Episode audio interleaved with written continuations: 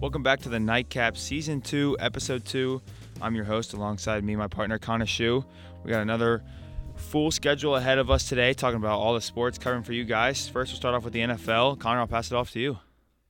Saw a couple of trades today, Evan. Yeah. Chase Young specifically, he got dealt over to the 49ers, bolstering their pass rush attack, and only for, I think it was a third round It pick, I'm pretty sure. So, like, obviously, we're a little bit partial being Ohio State guys. It seems like that's a steal, and with his talent, I feel like that's a steal, but obviously, you know, he's got the injury history and stuff. But if he can stay healthy for the full season, I think he could be a huge addition to that 49ers defense. Yeah, and you know the 49ers fans are getting to see something Ohio State fans were, you know, didn't get to see uh, Chase Young and um, Bosa together. Bosa sat out that last year uh, when they could have played together. Uh, Chase Young was a Heisman uh, favorite. Um, you know, those two together are going to be crazy. I mean, it's going to be tough to block that offensive line or for the offensive line against going up against that D line of the 49ers. Uh, going to be tough. But yeah, as you said, we're kind of partial here as Buckeye fans, but it's going to be nice to see um, a nice OSU Buckeye meet up there um, back in San Francisco. Moving on, you got Josh Dobbs of the Vikings. Uh, that's big. Uh, Kirk Cousins tearing his Achilles out for the season now. Um, horrible injury, but then Vikings, you know, take it into their hands to find a new quarterback, and they go trade for a pretty solid quarterback. You know, he's going to do his job, be a place filler in Josh Dobbs.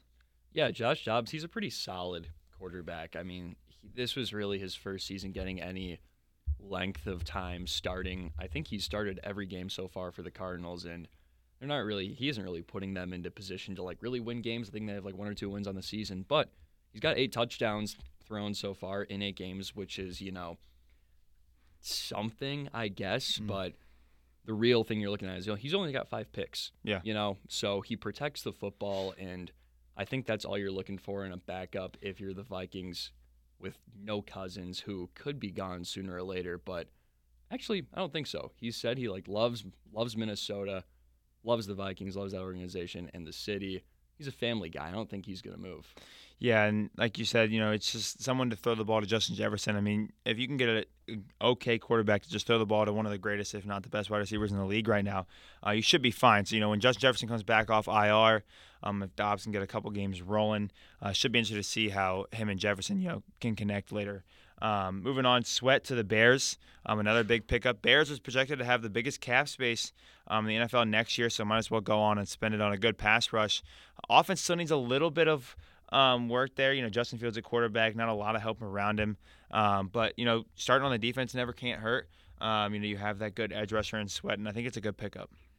it's a good pickup and yeah you said they got a couple pieces i mean fields has been he's been up and down this year specifically i mean they're two and six right now they've got the they've got the i think d2 rookie tyson Bagent starting or Bajent starting right now and he's been polarizing i mean he's made some good throws he led him to that win in the first game but obviously you're focusing on a guy who's going to bolster justin fields team and Fields, you know, 11 touchdowns in six games. So obviously, yeah, he's been a positive overall, if not inconsistent at the very least. But that defense, I don't know, Evan. I mean, Montez Sweat, he's a pretty good player, but I don't know if he's a game changer for a defense that gives up 27 points a game on this season. Because Montez Sweat, he's like, he hasn't really come into his own yet. I feel like he hasn't been a Pro Bowler yet, but he's only 27 years old, so he should be getting into that prime right about now. He's a perennial like eight, nine sack type of guy, and he's got Mhm. six and a half so far this year. So on pace for a career a career year, and who knows if he could get that first Pro Bowl season with the Bears and maybe become a big piece in that defense. That'd be a that'd be a win for them. Yeah, and you know it's kind of shocking for a majority of people. The Bears, you know, two and six um, this year. You know, it was kind of shocked to see them being buyers at the trade deadline. A lot of people thought they'd be sellers, uh, but you know they didn't have much to sell. Um, but you know they went out there, got a good edge rusher, and so um, yeah, we'll see how that trade plays out. Only you'll only be able to see it on the field. So moving on, talk about that's the majority of the trades uh, that we want to talk about. Moving on to games, a lot of good games this week. Um, you know, you started off on Thursday night football. The Bills and Bucks um, was kind of back and forth there. Uh, lost on a hail mary. Uh, was kind of right in front of Chris Godwin and just dropped it. But you know that was a good game there, battle back and forth. Josh Allen went for 324 yards and two touchdowns. Uh, and James Cook looked to be back as well. Yeah, pretty good game for the Bills per usual. They bounced back from that loss last week against the Pats that we talked about on the first episode of this season. So the Bills, they're they're probably still for real. I know people are probably just a little scared after that one. But they're back to five and three. Of course, they gotta love to see Josh Allen bouncing back and having a great game. And Baker, of course, had a pretty good game as well. Two touchdowns, no interceptions for him. 324 yards, two touchdowns, one pick for Josh Allen on the other side. And obviously, he got his in the rushing game, too. 41 yards on the ground and a touchdown because, you know, I feel like he's the current day Cam Newton, you know, just about a decade later, doing similar stuff like him. He's got the rocket arm and he's got the legs and the size, and he's making a similar impact. Maybe he's not the type of guy that MVP Cam was, but he's not far off, and he that team will go as far as he carries them. Yeah, exactly. And they're five and three now. Um, you know, they went moved to four and one at home, so that's a good game. And you mentioned Josh Allen bouncing back. Another bounce back, uh, huge for the slate. Obviously, a big one for me is the Bengals uh, taking on the 49ers um, in San Francisco and going out with a win, 31 to 17. Joe Burrow throws for 283 yards with three touchdowns and a perfect zero interceptions. While they go up against Brock Purdy, who the Bengals defense has been solid. You know, their their middle linebackers have been solid, and they you know, they forced Brock Purdy, who gave a they let Brock Purdy throw for 365 yards, but only one touchdown and two interceptions. So you know. The defense came up big, but you know the offense finally came out. It was almost like a coming out party for this offense, and a lot of Bengals fans were waiting to see that. Um, you know, putting up 31 against this 49ers defense, who was already good, and they just got better after the trade deadline. But uh, putting up 31 is big for these Bengals. Yeah, and they got everyone involved too. Looking at the stats right now, Ja'Marr Chase, he got 10 catches for 100 yards and a touchdown. And of course, as you said a few weeks ago, I mean, he's always open. And it really seemed like that last Sunday. And Joe Burrow, he found him. He only had four incompletions that's pretty crazy, and I I bet you're pretty happy about that. Yeah, I was pretty excited to see that, and then obviously, you know, as I mentioned, that middle linebacker is one of the most underrated um, position groups in NFL. You know, but uh, Logan Wilson and Germaine Pratt are number one and tied for number two uh, in the NFL in interceptions, and they both had one yesterday. Um, Logan Wilson with one, Germaine Pratt with one, and then you know they just they just look good all around. The Bengals finally look like the team that we've seen. And it's almost like Joe Burrow just needs a couple games to warm up. Everyone starts doubting him those first couple games, and then he comes out and shows you, you know, who he is for real. And um, that was a great game for Joe Burrow and a great bounce back game for uh, the whole Bengals team as a whole. And you know, as I mentioned, the Brock Purdy questions, and it'll be interesting to see once he can get his whole offensive weapons back, um, if if he can really bounce back. I wonder how the Bengals would have done if Chase Young was flying around that edge last week. Would have been a little different for sure. Uh, scary uh, for sure as a Bengals fan and Joe Burrow lover. I would have hated to see uh, Chase Young tackling him. I'm glad that we played him last week and not this upcoming week. Moving on to games, uh, there's a bunch of good ones, but another close one was the Saints, excuse me, the Titans and Falcons, 28 23. Um, we saw almost a perfect game from Will Levis. Uh, I mean, just I mean, that just came out of nowhere. Almost no one expected that. Threw for more touchdowns this game than Ryan Tannehill threw for the whole year. Uh, I mean, Will Levis just played great. You can you can take that one, Connor. Will Levis, I mean, he was a guy coming into this year in that draft class with quarterbacks like Stroud, Richardson, Young. He was he was with those guys when people were talking in the months before the draft because he had all the tools at Kentucky and he really showed off that rocket arm, but I feel like people were saying the statistics weren't really there, especially in that last year at college. Turned the ball over a lot. But in that debut, I mean, you said it didn't really make too many mistakes. No interceptions, and most importantly, four touchdowns, 238 yards, only 19 completions. And most importantly, yet again, he got the W for his team, and that's a Titans team that's kind of like in limbo a little bit right now. I mean, three and four, Derrick Henry's aging. They have DeAndre Hopkins as their wide receiver one, and he did look as explosive as ever. Three touchdowns, over 100 yards for him. But he's also getting older. He's not going to have those games every week like he did back when he was in Houston or even in Arizona for that matter. So to see Levis get that type of chemistry with him and the rest of those guys in a big win, I mean, that might that might say uh, you could say that Ryan Tannehill might be on his way out soon. Yeah, a lot of people projected Ryan Tannehill to be out anyway, and you know it was kind of 50-50. But now after Will Levis, you see what he can do, and you know hopefully the Titans aren't going to sell high on Ryan Tannehill or sell low, excuse me, and then Will Levis not be this good. But you know it could happen. But he also could see that Will Levis is just a solid quarterback that a lot of people skipped on in the draft, and another quarterback that was somewhat solid their first couple years and now fell off. It seems to be Desmond Ridder. Uh, seemed like he lost his job last week. Um, you know, he was he played a lot. Tyler Heinicke, Taylor Heinicke, excuse me, played as well. Um, but Desmond Ridder came in threw 12 passes and then came out only 71 yards on those 12 passes uh, with a QBR rating of 82. And it just seems like he hasn't found his groove yet. You know, he had one good game this year where he threw for a couple touchdowns, but other than that, it just seems like you know he's struggling. And that Atlanta offense is just very questionable as well. You know, they have Bijan Robinson, they drafted so high. They only used him for 11 carries, and he got a touchdown, but he only broke one for 25. I mean, this this kid's special, and they just I feel like they just don't use him as right. And they had the whole thing last week where Arthur Smith, the head coach, he was talking about how Bijan didn't necessarily have concussion issues, but something was going on with him. He was being really vague about it. And Desmond Ridder, he might have had concussion issues. He was in the protocol, and they're saying that's why he was taken out of the game, but a lot of people are saying he was benched. I mean, he got sacked five times on probably less than 20 dropbacks overall in the game.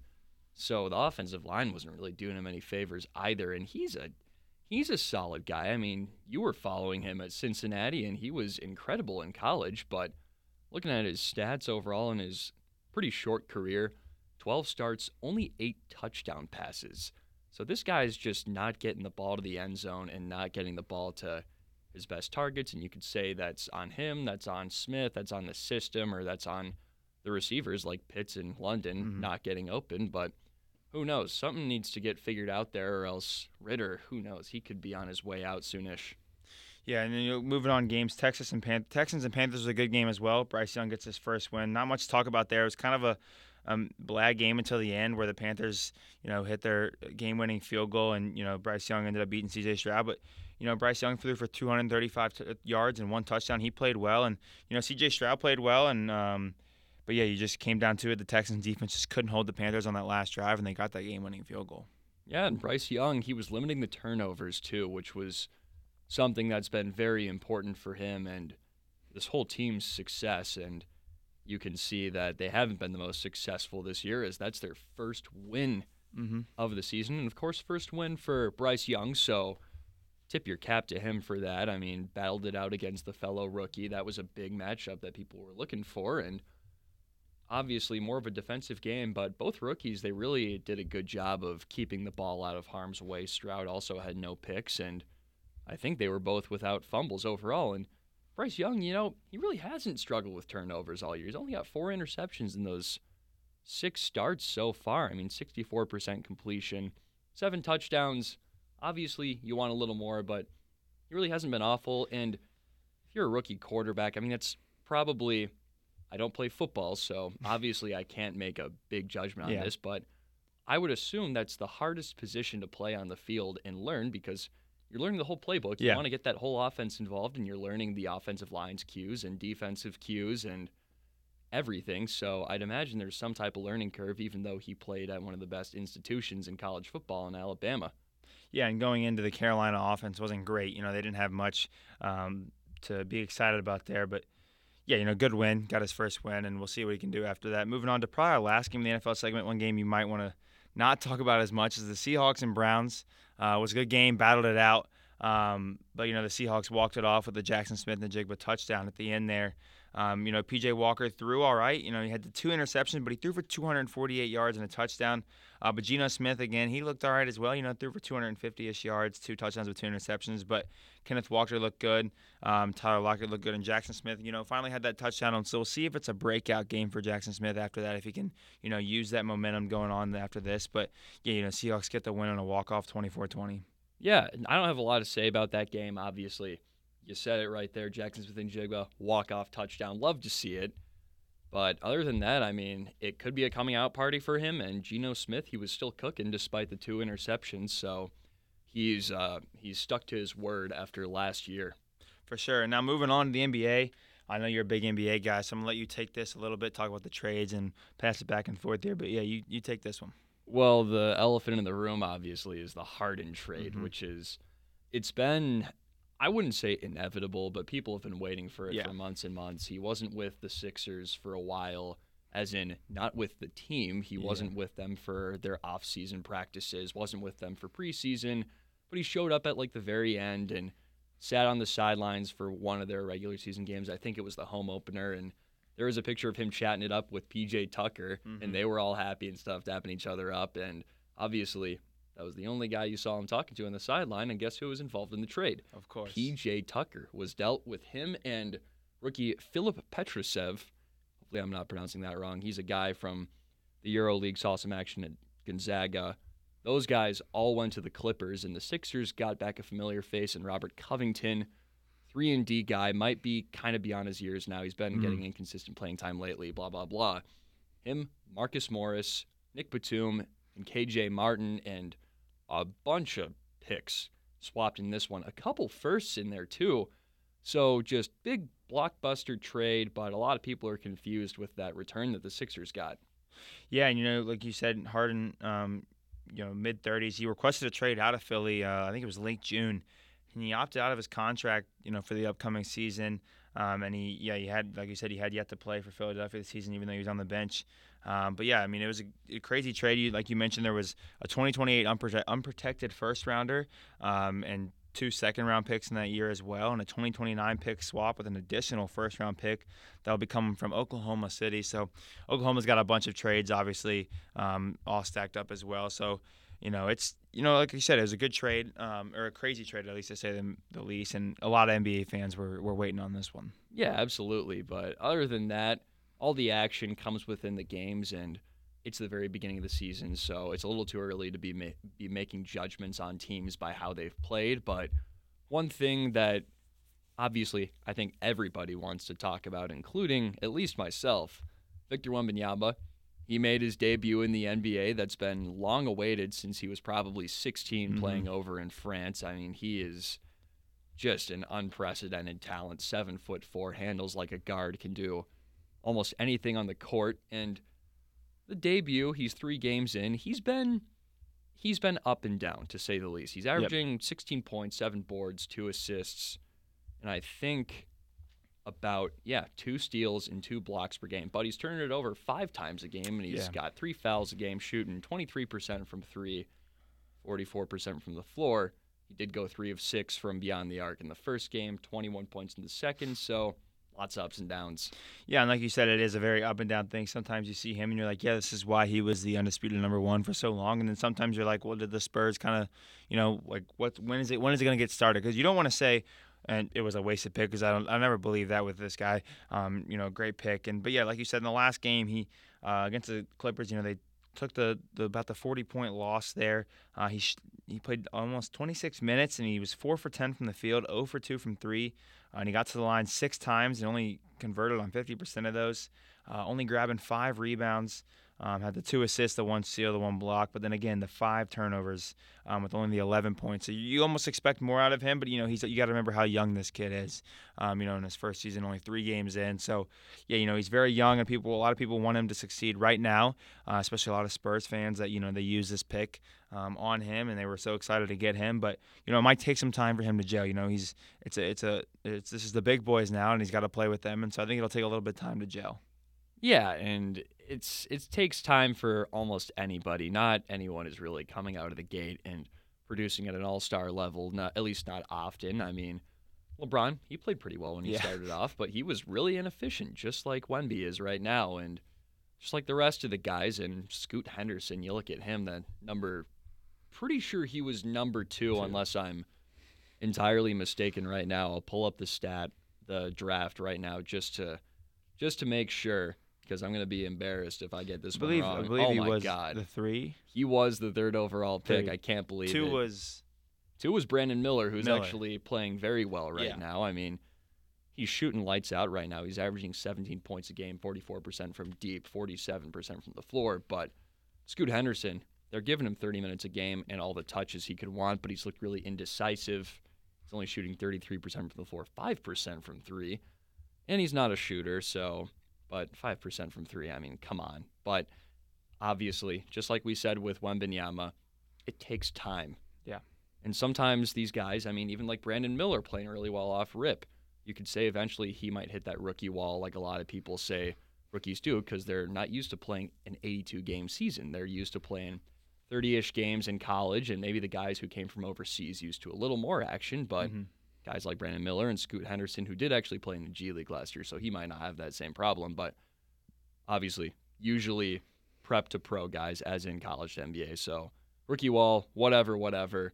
That's all I got to say, at least for the super important stuff on the NBA right now. I mean, we don't have a ton of time, so I think we'll touch on that a little more next time. Yeah, you said we'll move on to if you want to move on to you know college football now. Um, talking about obviously a major thing. The playoff rankings come out tonight. Um, so it's a it's you know a lot of people like to call them the real rankings. You know the AP almost just doesn't matter um, until it comes down to you know your head-to-head matchups. But this is a big ranking uh, coming out tonight. You know you determines the first. It's the first Tuesday rankings. Um, there's a bunch of bunch of questions. You know who will be number one? Um, how high will Ohio State be with her two big wins? How low will Michigan be?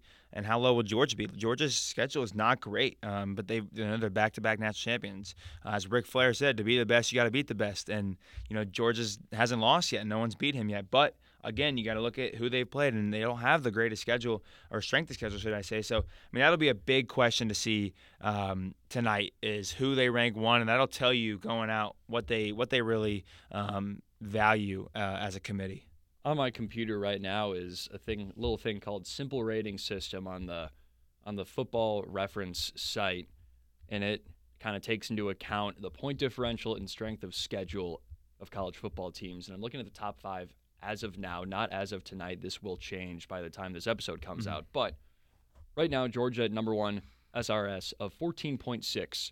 Look at the rest of that top five. Number two, Michigan, obviously, 25.1 because they've played some teams mm-hmm. and they're also undefeated. Ohio State, number three, 22.2. They're undefeated. Played some teams. Florida State, 21.9. Undefeated. Washington, 17.5. Also undefeated. They've all got the same story. You know it. Washington. Well, Washington, they did have a bit of a scary game versus Stanford. They Penix, did. he threw four touchdowns. He's putting points on the board like usual, but – that defense kind of mm, that Pac-12 like, defense, yeah. Yeah, you know what they say, but Pac-12, you know, going to be disbanded pretty soon, so they won't have to think about that True. too much anymore. They're going to go into the Big Ten, so they might play some, you know, maybe some better defenses yeah. down the road. But Stanford's quarterback Ashton Daniels, he ran for two touchdowns, threw for a billion yards, and almost got them the win. Yeah, and you know, like you say, the rankings come out tonight, and it'll be the the first, the last first rankings of the four teams because we you know we move on to the 12 team playoff next year. So it'll be interesting to see how this this selection show is different come next year. But we're talking about this year right now, and you know they have they have to figure out the top four, and you know it'll be interesting to see who's on the bubble because I mean the top five are going to go in no order: Georgia, Ohio State, uh, Michigan, most likely Florida State. Well, those will probably be your top four in whatever order. Your five will probably be Washington, but your six, that'll be a big question. Will it be Oregon? Will they put you know the team who lost to the number five team by a, a game losing field goal? Um, how, how who will they put at six? That's my biggest question uh, going into tonight's. Um, their the rankings tonight, so it'll be interesting to see that. Um, but you want to look at last week's games real quick. You mean, Ohio State got the win. You know, going into Camp Randall winning by two scores. Um, McCord didn't have his best stuff, but he didn't have the worst stuff. He threw for 230 yards and two touchdowns with those two interceptions. Marvin went off, obviously, with 120 yards and two touchdowns, only only six receptions. Um, yeah, they, Ohio State looked good going into Camp Randall getting the win. Yeah, Marv going off as he usually does, but I think the biggest storyline of that game was TreVeyon Henderson coming back, and he just lit that Wisconsin defense on yeah. fire. 162 yards and only 24 carries. One score had 45 yards through the air too. Over it's over 200 yards from scrimmage. He essentially carried that offense yeah. the whole way alongside Marv. And Ohio State fans, Ryan Day, Brian Hartline, that whole coaching staff, everybody is pleased to see that, especially when you play a team like Wisconsin that's had a pretty stout defense this year. Yeah, and they've always, you know, they're historically having a good defense, especially a good front seven. Um, but yeah, you know, Ohio State goes in there, gets the win, and you know, TreVeyon breaking out is going to be huge. As today, Ryan Day talked in his press conference that Miyan Williams will be out for the year. Um, he will go under undergo surgery. They said it was a leg or knee, can't remember, but it was an ACL. Um, so it'll be interesting to see how that goes. Um, but it'll be big if TreVeyon can burst out um, and help this Ohio State team. Moving on, Georgia, they went into the so they played Florida, you know, going I believe yeah, going into the swamp, and you know it's gonna be a tough game. A lot of people thought had not having Brock Bowers. Well, Georgia goes in there and you know wins 43 to 20 in a big game. Carson Beck throws for 320 yards, 315 yards, excuse me, and two touchdowns. Um, running back Edwards goes for only 15 carries but 96 yards and two touchdowns. Um, and McConkey, you know, he went for 135 yards and a touchdown. So Georgia they just looked dominant yet again, even without Brock Bowers. Yeah, with that coaching staff and that history of the past two seasons making the national championship, I mean, they're not really gonna. Not to say, let me word this correctly. They're not gonna step down to a team like Florida because Florida, they're all right. They're not what they usually are. They're five and three right now, so no chance of really sniffing the playoffs. Maybe a bowl game or something, but a team like Georgia in their pedigree, they're not going to go in there flat and lose that game. Kirby Smart, I remember him saying something a couple weeks ago that he thought they looked a little complacent, but beating Florida by 23, that doesn't really look complacent. To Not me. at all. And obviously, you know, we're on a time crunch, so we'll go a little speed around here. Uh, Oklahoma, Kansas. Kansas upsets Oklahoma uh, in Kansas. And I mean, all you can say is Kansas looked good and Oklahoma didn't. Uh, Bean threw for 220 yards with two interceptions and still somehow got that win um, in Kansas. Or, yeah, going into Kansas and winning that game. Um, you know, Oklahoma, that's just. It's gonna hurt hurt them big, you know. The first, the last game before the playoff rankings, and you know they lose it to an unranked six and two uh, Kansas team. Yeah, that's pretty brutal, and I feel like Kansas, they just kind of had that upset potential going into this one. This guy Jason Bean, their quarterback, came in there, 46% completion percentage, two interceptions, and 218 yards. But that defense Mhm. and that running game, Devin Neal, 112 yards on the ground and a touchdown. Then Daniel Hishaw Jr., two touchdowns on the ground and 51 yards. And then Jason Bean, who I said didn't have the best day through the air, he went out there and ran for 62 yards himself in a touchdown. So when you got a running game like that, I mean, I feel like you can gash some defenses that aren't really expecting that. And it seemed like Oklahoma didn't see it coming. Yeah, yeah, they didn't. And you know, moving on, another game that was supposed to be close, and it was college game day, and it's almost being a, almost being a blowout was Oregon and Utah. I mean, Oregon just goes into Utah and just ru- runs over Utah, thirty-five to six. There, um, you know, gets the big win in Utah. Yeah, I mean, 35 to 6. Utah, they had hopes of creeping up and possibly winning that conference there. I mean, Oregon ranked number 8 in the nation and Utah at number 13 going into that one, but you know, Bo Nix, he's the vet and he went in there and did vet things. Completed 77% of his passes, 248 yards, two touchdowns and not a single blemish as in no interceptions and then a guy with one of the best names in college football, Bucky Irving, 83 yards and a touchdown on the ground, including 36 yards through the air. Troy Franklin had a good performance through the air, 99 receiving yards and eight catches and the touchdown. So, all in all, good offensive performance, and the defense, they held Utah down. And moving on, Penn State, Indiana. Penn State in a close one with Indiana. Ohio State needed Penn State to win this game, and they were them to win it big. Obviously, uh, Penn State's one of your biggest wins, if not your second best win. Um, it is your second best win, and you know they go in there. It was a, it was a scare, but you know they pulled the win out. Uh, they win 24 to 33. Um, Sorsby outplayed Allar. Sorsby threw for three touchdowns and one interception on the Indiana side, but Kaytron Allen ran for 81 yards on the ground, no touchdowns. Um, you know, it just wasn't a great offensive game for Penn State or defensive game, but they pulled the win out, and that's all that matters. Singleton, he had 50 and a touchdown on the ground, too. Those two have formed a pretty formidable running back tandem so far this year, and they continue to show their ability against Indiana, who is two and six. So obviously, if you're Penn State, you want to beat them by a little more than nine points. So this might hurt them a little bit in the rankings, but they'll definitely stick towards the top. Another, my last one I got for the college football segment, a possible one-loss team that could have maybe had the hopes of sneaking into the Pac-12 championship, and then the um, college football playoffs was Arizona and Oregon State. Oregon State was six and one entering this game and three and one in the Pac-12, but they dropped the game to unranked Arizona, who moves to five and three and three and two in the Pac-12 now. Loses by three, 27-24. Um, they just got outplayed on most aspects of the field.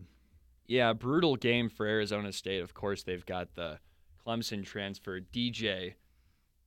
I can't really pronounce his last name if I'm being completely honest with you. I do not want to butcher this one on air. So he went out there and he didn't necessarily get it done at Clemson. He was supposed to do a lot for that program, and it just didn't really work out. Transferred here, and he's been playing pretty well, but comes into this one and completes 53% of his passes. Didn't throw an interception, but it didn't result in a win. Noah Fifita for Arizona, he went in there and threw three touchdowns, completed 78% of his passes in the win. He simply got the job done, and that's without Jayden de Laura, who was their starter earlier in the season, got injured, and they haven't really lost a step. Yeah, and that about wraps it up for our college football. Move on to the MLB real quick. Uh, Texas and Diamondback, Texas and Arizona plays tonight at 8:03 on Fox. Um, World Series Game Four. The Rangers lead this one two to one.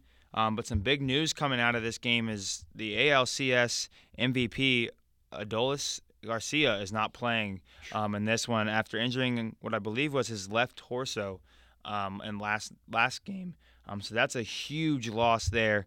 Um, you know, it, it's going to be tough for them to play without him. I mean, he's been, you know, just an all-around great player, offensively, defensively, just a great, you know, dugout guy for them. So um, it's going to be a good game, and you know, it could be a game where Arizona could tie it up though. Um, and you know, as they're down two-one, get this win here, and then move on to Game Five. But yeah, not having Garcia is going to be very tough. And then I think the D-backs will have their ace on the mound, Zach Gallen. So he'll be able to pitch on a slight against a slightly worse lineup. Obviously, they still have so much firepower without Garcia, but it'll be interesting to see if Texas can hold on to it without one of their guys. Garcia, we talked about in the last episode, almost a 40 home run guy this year and a valuable piece of that team. Yeah, going to be tough. Um, as you mentioned, not having him, not having Garcia, who's got 39 home runs, um, batting 247 with 107 RBIs. Um, it's going to be very tough, but this one's in Arizona, um, so it could be huge if Arizona could get this win and you know get it to Game Five. Um, excuse me, get it yeah, get it to Game Five. Having it be two two, and you know you really need a tie here because going down three one, especially without Garcia, um, would be really detrimental. You know to the rest of the series. I think they'll be okay too because they've got a guy by the name of Travis Jan- Jankowski, who's probably going to come into his spot. He played a lot of right field this year and had a bunch of pinch hit opportunities and managed to play 107 games. He got a good amount of at bats this year, actually. Ended up taking about 247 of those, and he did only have a 689 OPS, but this guy's got a 263 batting average and a 357 OBP on base percentage. So this guy can slap the ball around, he can get on base. And when he gets on base, he's got wheels. He had 19 stolen bags this year. So not the worst option to have at that backup outfield spot. So they're not going to be, well, they're going to be missing a lot without Garcia, but they're not going to be completely helpless. Could be a lot worse. Absolutely. Um, but obviously, not having Garcia is not great. But I think if that's all, that's all I have. If you don't have anything else, I think that's all I've got, Evan. So I think that's all for us on season two, episode two of the Nightcap. Thanks for tuning in, and we'll see you next week.